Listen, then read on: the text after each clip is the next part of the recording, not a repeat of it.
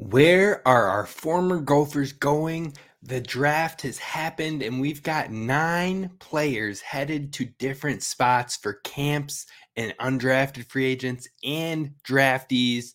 Plus, why did Mo choose the Lions on today's episode of Locked On Golden Gophers? Hey, You are matter what Locked On happens, Golden No matter what we're going to do here, we're just going to keep rowing. Your daily podcast on the Minnesota Whatever Golden out, however it turns out, we're just going to keep rowing.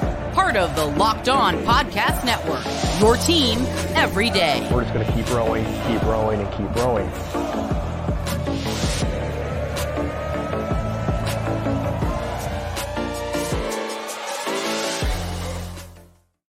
You're listening to Locked On Golden Gophers, part of the Locked On Podcast Network, your team every day. My name's Kane Rob, host of the podcast, former collegiate football video coordinator and recruiting assistant, here to talk Golden Gophers with you each and every day of the week, Monday through Friday. Today, it's a new week for us here at Locked On Golden Gophers, and we're talking some of the draft, a little recap because we had multiple Gophers headed off to different NFL teams, three of them drafted, and six of them heading to undrafted free agent opportunities. Lots to discuss, lots of different landing spots, and lots of positivity for the Gophers. So let's just jump right in.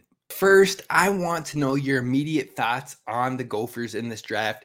Which landing spots did you love? Were you surprised by Mo or where were you hoping Mo would go? Drop those in the comments below and be sure to subscribe to the channel so you don't miss any content let's talk about all the players that were officially drafted in this NFL draft. The first was John Michael Schmitz. Now, in my opinion, he waited around a lot longer than I expected, than I anticipated, than what a lot of people within the Gophers media, within the uh, some of the scouting perspectives as well, thought he would be probably most likely in that top 40. He tumbles to the 50s, and you know what? it's kind of easily explained once you look at it a little bit more and you look at just how the draft tends to process out.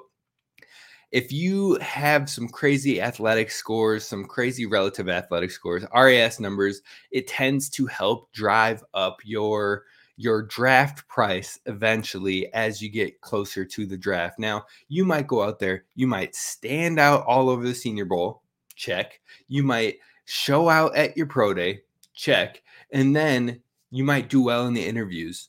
Check. But even so, if you aren't the fastest guy out there, which I'm not sure why you'd need to be extremely fast at the offensive line position, but if you're not the fastest guy out there, if you're not throwing up a ton of weight or a ton of reps on the bench press and whatnot, then you're likely going to maybe get passed up by someone that is, even though you might have better production over the course of college, you might have better film out there, you might have even better, like I said, Senior Bowl, Combine, etc.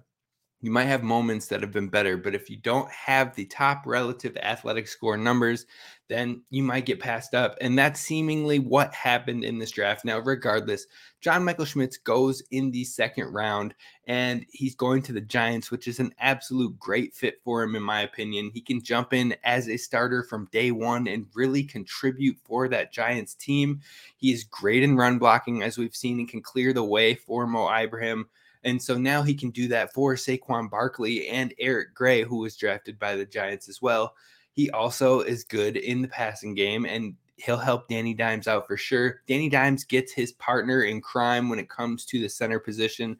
And you know what? John Michael Schmitz is going to be a staple in the NFL for years to come. So we're excited by the landing spot here at Golden Locked On Golden Gophers. We're excited to see what John Michael Schmitz does. And I think overall, it'll be worth the wait because it'll be the right fit for him. This team that was rumored to want him in the first round, and then they end up getting him in the second round. It's a perfect thing for them and great for John Michael overall. Now you move to the other two Gophers that got drafted in this one. We're talking Jordan Howden, who went off next in the fifth round for the New Orleans Saints. Again, I think this is a really good spot for Jordan. It's not something where he has to rush in there and get opportunities right away from the jump, but he is able to learn from some veterans. And you know what? He's always been an extremely hardworking guy. He's always been an extremely receptive player and a very understanding player. He learns quickly, he grasps grasps what he needs to, and then he's able to apply it on the field.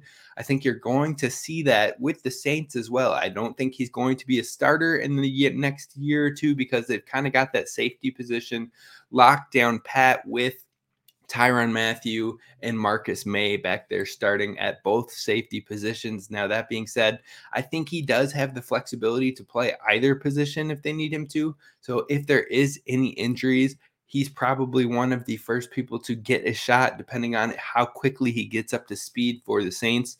But like I said, he's a he's a sponge. He absorbs information very well, so I think he's going to find great success and great growth with the Saints. Now, it might be two years before he gets maybe even a shot at getting a starting opportunity, but you look at guys like that have been in the Big Ten Conference that have done well later on in these fourth, fifth rounds as safeties. I think of Amani Hooker, who had uh, Byard and I'm slipping on the other safety's name that he kind of basically filled in for. He was able to get opportunities on the field in special teams. That was where he kind of kicked it off. Then, as he continued to progress, as he continued to get a quicker understanding of the game, play at a faster speed, he started to get more roll, get more run behind um, the other safety. Again, can't think who who it is right now. Absolutely blanking, but he had that other safety had just gotten paid when Amani Hooker came to town. He gave it about two years, and then all of a sudden, Amani Hooker is the new starter. Pairs really well with Byard. They're running well. Uh, they help each other's PFF numbers in sync. Great tandem overall. I think that's a similar type of expectation you can have with Jordan Howden, which isn't a bad thing. And I love the landing spot for him as well. And then we move on to Terrell Smith. He might be able to get some action with the Bears in year one, maybe. Uh, they only had one real cornerback last season. So whoever kind of steps up and really shows out throughout training camp, throughout the spring or not spring throughout the summer and then heading into the preseason if you can make a name for yourself show that you're consistent show that you can keep up with the best of them you might be able to find some spot minutes and role opportunities and, and again special teams is going to be huge for these guys as well so uh, i didn't mention but i think well, maybe i did charles smith to the bears in the fifth round happy with all three guys excited that all three got drafted a very shocked with that Mo Ibrahim didn't get selected by a team. This was the lowest number of running backs drafted in the NFL draft ever, I believe, uh, or at least in the last few decades. Uh, only 18 running backs off the board in what was called one of the best running back classes overall. Now, I think the absolute only thing that caused Mo to not get injured, not injured, but drafted, geez, is the injury. Thinking ahead of myself right there.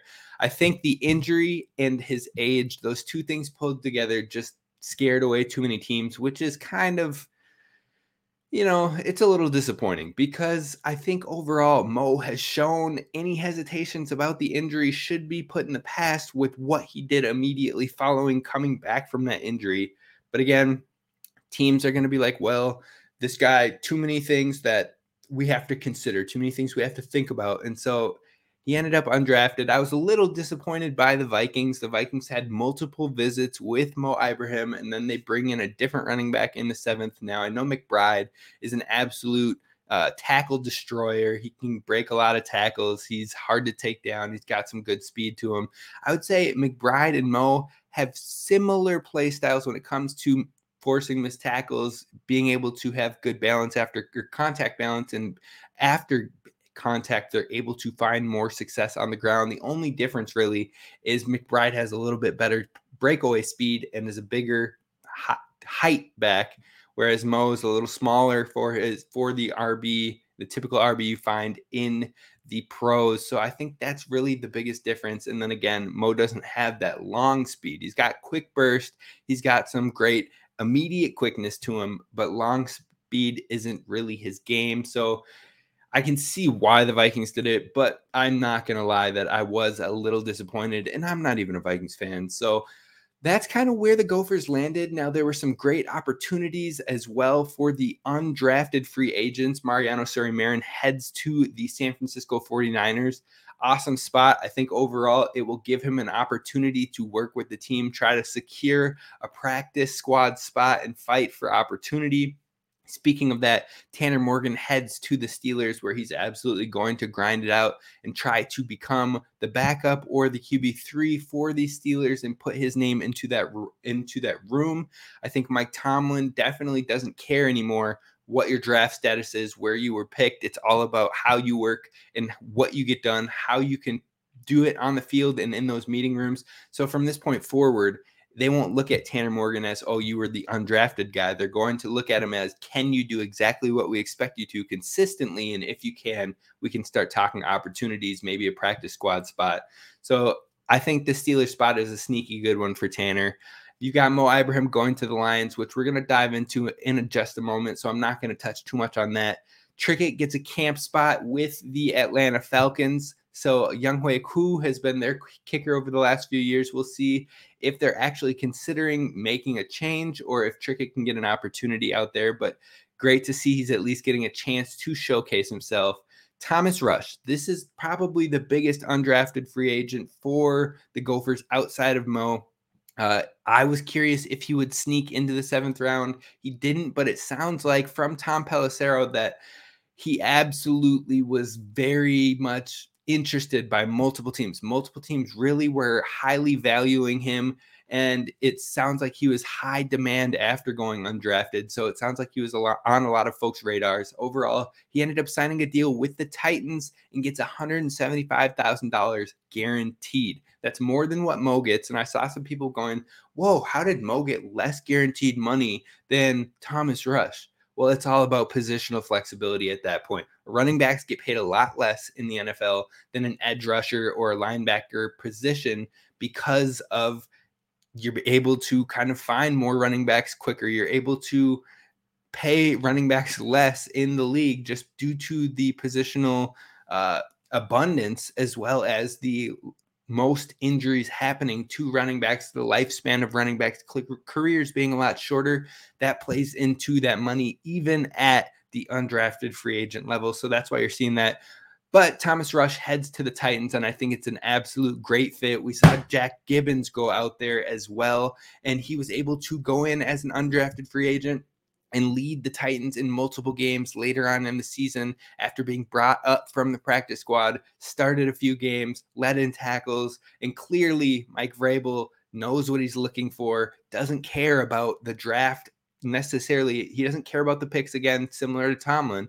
Once you're there, whoever shows out gets the opportunities. So I think Thomas Rush landed in a good spot for himself. I'm excited to see all these pro gophers, but let's talk about why would Mo choose the Lions. That one absolutely had me shook, but I've thought about it, and maybe there's a reason that stands out, and we're going to discuss that coming up next.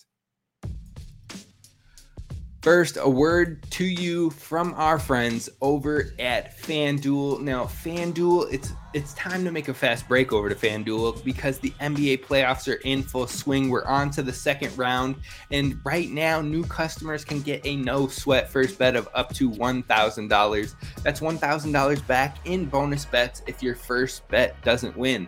Now, if you would place your first bet on my Celtics last night in winning game one at home, you would have lost, but you would have gotten an advantage with your no sweat first bet, getting up to $1,000 back.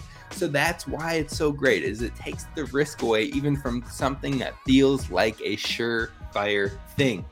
I'm embarrassed that how the Celtics dropped that game, absolutely getting away from defense, absolutely kind of, you know, playing lazy. It was absolutely disappointing, but the playoffs are always great fun and they can be scrappy. So I expect them to come out full forces and trying to get game two at home. But you know what? That is why you should head on over to FanDuel and get that no sweat first bet in. There's no place for better playoff action than America's number one sports book. Visit fanduel.com slash locked on and get that no sweat first bet of up to $1,000. Again, that's fanduel.com slash locked on. Fanduel, official sports betting partner of the NBA. Now, Gophers fans, thank you so much for listening to Locked On Golden Gophers and making us your first listen when it comes to Gophers daily sports. And thank you to all of the everydayers out there that have listened to each and every one of these shows as we move forward. We talked about all these draft guys prior with our friend of the show, John Vogel. And you know what? We got some things wrong we got some things right. We thought John Michael Schmitz would go day one. I called the Giants, which was the right spot, but he ended up going day two. We both had uh, Terrell Smith and Jordan Howden in that kind of range, similar to where they were. I think I said Terrell Smith would be around four or five, and Howden would be around five, six. Both of them ended up going in five. And then I was die hard that Mo would go in the seventh round, maybe even creep up into the late sixth, but it did not happen. But what did happen is Mo was able to go and choose his spot of where to go. And he ended up going to the Detroit Lions. Now, at first, this might seem baffling. It's like, why would he pick the Lions? Why, when they just drafted a first round running back in this same draft, taking in Jahmyr Gibbs, and then they had another running back who they had valued highly previously in D'Andre Swift, and they let him move on and they trade him for pennies on the dollar. And then they had also just brought in David Montgomery from the Bears, who used to be a starter there, to he paid him not massive money, but significant money enough to know he will get opportunity on the field. So why in the world would Mo Ibrahim pick Detroit? I was just as shocked as you when I first saw it. I was like, we we have better fits out there. We could have went to the Chargers with Austin Ekeler, who might not want to be there. Who else is on that roster? You can maybe sneak your name into the conversation. You look at the Cardinals, James Conner's down there. Maybe you can beat him out. He's kind of getting old, a lot of tread on the tires. And maybe you can go down there and be the RB2 and work your way in, and a handful of others as well. So, why the Lions? But then I think back to the system and the style of play and what the Lions are trying to do holistically. And I went back to the show that I did close after the bowl game where I talked about Mo and the potential upside and what does the ceiling look like and what does the opportunity in the NFL look like. And I specifically said in that show that if Mo Ibrahim hits his ceiling finds the best environment for himself in the NFL, then he could see a role of what we saw from Jamaal Williams with the Lions in that prior year, who ended up setting a 17 touchdown record for the uh, rushing touchdowns for the Lions. He had a decent amount of rush yards as well. He wasn't the guy, but he was used frequently. And so you look at that and you see that happen and then you see what they're building and maybe that intrigued mo. Maybe that was a turn a deciding factor of hey look i know that they just brought these other things in but i'm not supposed to be uh, every down back. I'm not expected to be that as an undrafted free agent but what i can do is find an opportunity where i can get five to eight carries and I can start to show out and earn more and get more opportunities and get myself into better positions. And you know what? Maybe the Lions reached out and said, We see you in this type of role. Look at what we did with Jamaal Williams. Jamaal Williams went off somewhere else. Now, Jahmyr Gibbs is picked to be our guy, like a D'Andre Swift. And you know what? David Montgomery, we're going to find opportunities for him in that in the long stretch of the field from the 40 to the 40 from the 30 to the 30 that's where we want him. But mo we look at you and we see a red zone guy. We see a guy that once we hit inside that 20s we're rotating you with Jahmyr Gibbs. We're getting you those opportunities because that play style is your bread and butter now, if that's the case, then I absolutely love the fit for Mo with the Lions. If that's the discussions that they're having, I love the fit for Mo. And I am excited to at least see him try to scrap his way through these camps, through the preseason, and hopefully make this roster, but it isn't guaranteed. So I'm excited for Mo. Uh, he goes to a division rival. We'll see what happens with it. And you know what? In the end, everybody had their own shot at him He was a highly coveted, undrafted free agent as soon as the draft ended. I believe he was one of the first running backs to get an opportunity to sign right away and was given $100,000 guaranteed. And at that running back position, that is significant because it is the same amount of money or very close to it as what those seventh round running back picks were going to make from the jump. So he's getting that same amount of money guaranteed. And now he's picking his situation of where he thinks he will be best to be able to contribute. And he's not probably not looking to contribute on an every down back because that's not realistic for any undrafted free agent from the jump. Now, has it happened? Sure, we've seen it happen with James Robinson, who was able to kind of run away with it right away. But look at how that value has worn down after two seasons of doing damage. All of a sudden, teams are like, you know, he's second thought. So why put himself in that position and instead put himself into the position to pick the right system, find a place where he can be valued enough to play a certain role and get a healthy career going forward in that direction. So overall, after I've given it more thought, I actually do like the Lions landing spot. Kind of intrigued by it overall. And you know what? I'm excited by these pro gophers because now that makes 14 drafted players since the 2020 draft for PJ Fleck and staff here at the Gophers. It puts them into that second tier in the Big Ten when it comes to player development. And that is something you should absolutely love for these Golden Gophers. Now, Tony Liebert over on Twitter, give him a shout out. He put together the work and he basically stated how many draft picks each Big Ten team has had since 2020 draft. And since then, you've got your tier one with your Ohio State and your Michigan, both having 32 players drafted in that time frame, and Penn State in that tier one as well with 25. Then you move to that tier two, and you've got Iowa, Wisconsin, and Minnesota, and even maybe you can cl- and include Purdue in there as well, where Iowa's got 15, Wisconsin's got 15, Minnesota's got 14. Should be 15 with Mo Ibrahim, but I regret, I digress and then Purdue with 12. That's kind of your tier two. And it's great to see Minnesota work into that caliber and hopefully continue to progress there as well and become more consistent with that player development. But as these guys produce more, as they play their roles more, as undrafted free agents like Jack Gibbens, like Thomas Rush, like Mariano Sori-Marin, like uh, Blaze Andrews, as these guys start to find more opportunities as they get older into their careers, because undrafted free agents aren't expected to do it from the jump. But as you get to year three, year two, year three, maybe even year four, that's where maybe you have a quick opportunity. You can show out, and they're like, okay, we don't care about the draft capital. Come prove you're it. Come do it. You've shown it in camp. You've shown it in the preseason. Let's make it happen. So the Gophers can continue to see more trajectory and success in this department as well. It's an exciting time. And I am excited to see what next year's Jeff brings for the Minnesota Golden Gophers. Now, to close this one out, we're going to talk about one name that is definitely on the Gophers' radar in this transfer portal, but it's not just the Gophers. The Badgers have entered the conversation as well. And then we have two commits already from this transfer portal. We're talking about that to wrap this one up. All right, Gophers fans. So, some quick news on what is going on with the Gophers overall. Now, right now, the Gophers have two new commits. They have a linebacker who committed in Rowan, and Rowan can play. He was a safety. He can play the linebacker position as well. It seems like they're bringing him in to maybe play that Sam linebacker, give Joy Gerlach a little depth behind him, and that should be an opportunity where he could potentially see opportunities right from the jump.